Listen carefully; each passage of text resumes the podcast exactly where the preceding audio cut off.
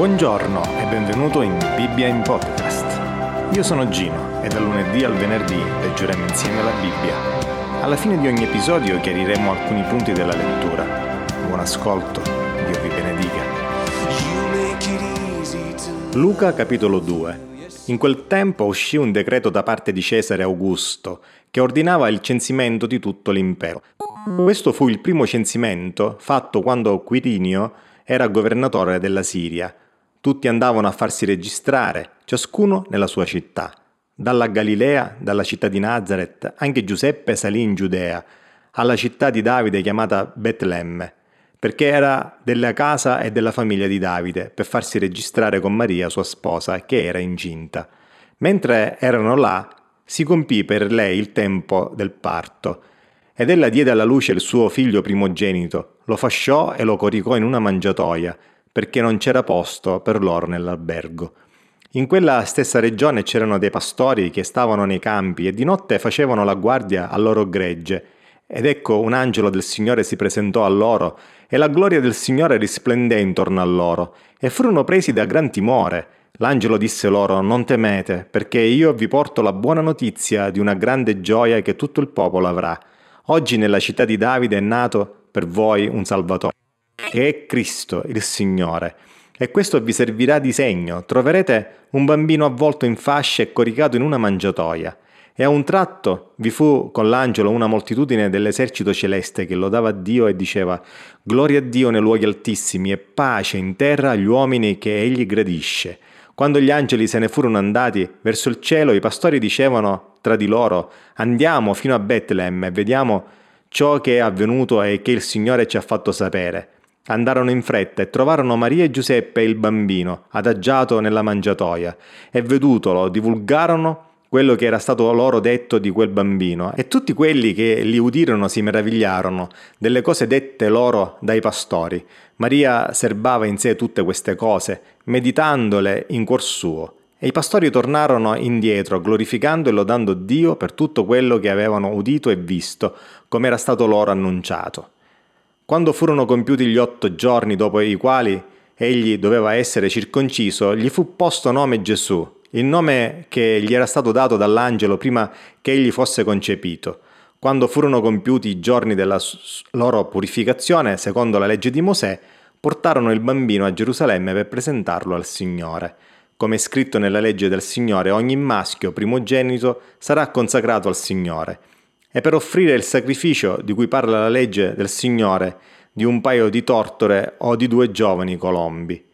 Vi era in Gerusalemme un uomo di nome Simeone. Quest'uomo era giusto e timorato di Dio e aspettava la consolazione di Israele. Lo Spirito Santo era sopra di lui e gli era stato rivelato dallo Spirito Santo che non sarebbe morto prima di aver visto il Cristo del Signore.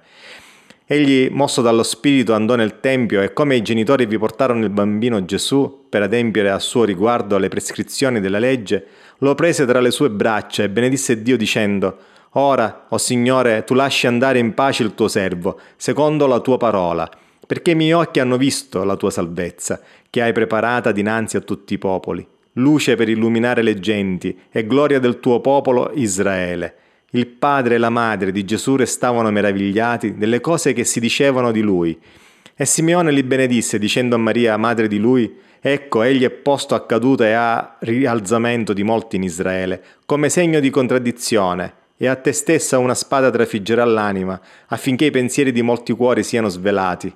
Vi era anche Anna, profetessa, figlia di Penuel, della tribù di Asher, era molto avanti negli anni e dopo essere vissuta con il marito sette anni della sua verginità era rimasta vedova e aveva raggiunto gli 84 anni. Non si allontanava mai dal Tempio e serviva a Dio notte e giorno, con digiuni e preghiere. Sopraggiunta in quella stessa ora, anche lei lodava Dio e parlava del bambino a tutti quelli che aspettavano la redenzione di Gerusalemme. Come ebbe, ebbero adempiuto tutte le prescrizioni della legge del Signore, tornarono in Galilea, a Nazareth, loro città. E il bambino cresceva e si fortificava nello spirito, era pieno di sapienza e la grazia di Dio era su di lui. I suoi genitori andavano ogni anno a Gerusalemme per la festa di Pasqua e quando giunse all'età di dodici anni salirono a Gerusalemme, secondo l'usanza della festa. Passati i giorni della festa, mentre tornavano, il bambino Gesù rimase in Gerusalemme, all'insaputa dei genitori, i quali, pensando che egli fosse nella comitiva, camminarono una giornata. Poi si misero a cercarlo tra i parenti e i conoscenti, e non avendolo trovato, tornarono a Gerusalemme cercandolo. Tre giorni dopo lo trovarono nel Tempio, seduto in mezzo ai maestri li ascoltava e faceva loro delle domande tutti quelli che lo udivano si stupivano del suo senno e delle sue risposte. Quando i suoi genitori lo videro rimasero stupiti e sua madre gli disse figlio perché ci hai fatto così? Ecco, tuo padre e io ti cercavamo, stando in gran pena. Ed egli disse loro perché mi cercavate? Non sapevate che io dovevo trovarmi nella casa del padre mio?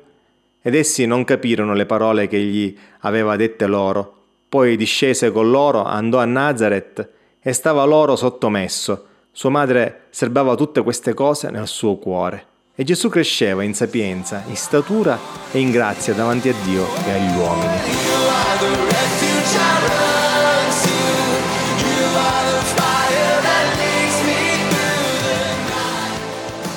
Nel primo capitolo del Vangelo Luca ci permette di ascoltare insieme a Maria l'annuncio dell'angelo a Gabriele riguardo al figlio che da lei nascerà. Ora però quando cominciamo a leggere il secondo capitolo siamo colpiti da ciò che potrebbe sembrarci una grande incongruenza. Siamo arrivati a questo punto sapendo che questa è senz'altro una nascita straordinaria. La nascita di questo bambino rappresenta la svolta nella storia umana e nel piano salvifico di Dio. Tutte le speranze di Israele sono concentrate su questo momento quando finalmente nascerà il promesso e lungo aspettato Messia, il figlio di Davide che salverà il suo popolo e stabilirà il suo regno di pace e giustizia fino alle estremità della terra. Visto chi è che sta per nascere il figlio di Dio, il potente Salvatore che vincerà i suoi nemici, il Re supremo di tutto il mondo, ci sembra strano, quasi contraddittorio, il modo in cui lui arriva. Notiamo tre curiosità che Luca sottolinea qui. La prima cosa che Luca ci dice è che Gesù nascerà sotto il dominio di Cesare Augusto, l'imperatore romano che si reputava figlio di Dio e signore del mondo, vale a dire il mondo in cui Gesù nasce è già dominato da un re, l'imperatore romano, che rivendica per se stesso i nomi e i titoli che Gabriele ha attribuito a Gesù. I suoi genitori, e questa è la seconda cosa che Luca sottolinea, non sono persone distinte o benestanti, non hanno certamente grandi poteri politici o militari, Giuseppe è ovviamente del lignaggio di Davide, ma quel lignaggio è stato privato dal suo potere quando i babilonesi hanno distrutto Gerusalemme nel 586 a.C.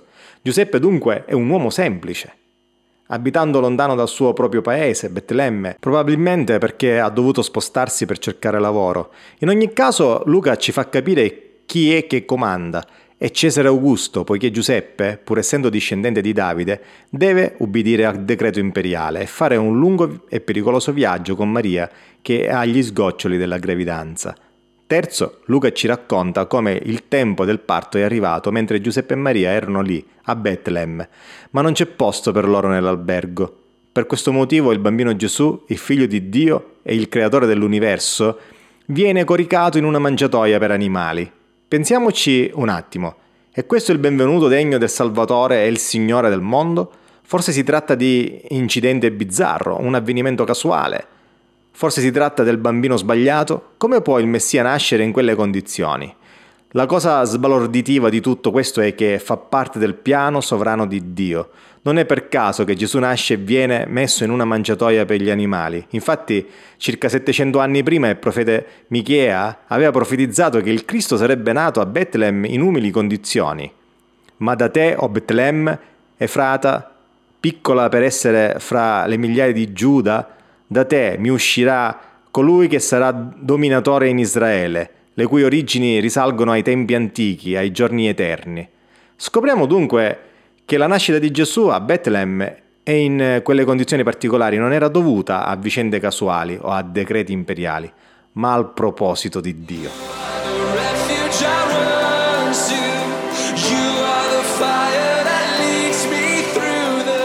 Ciao, io sono Gino e questa è Bibbia in podcast.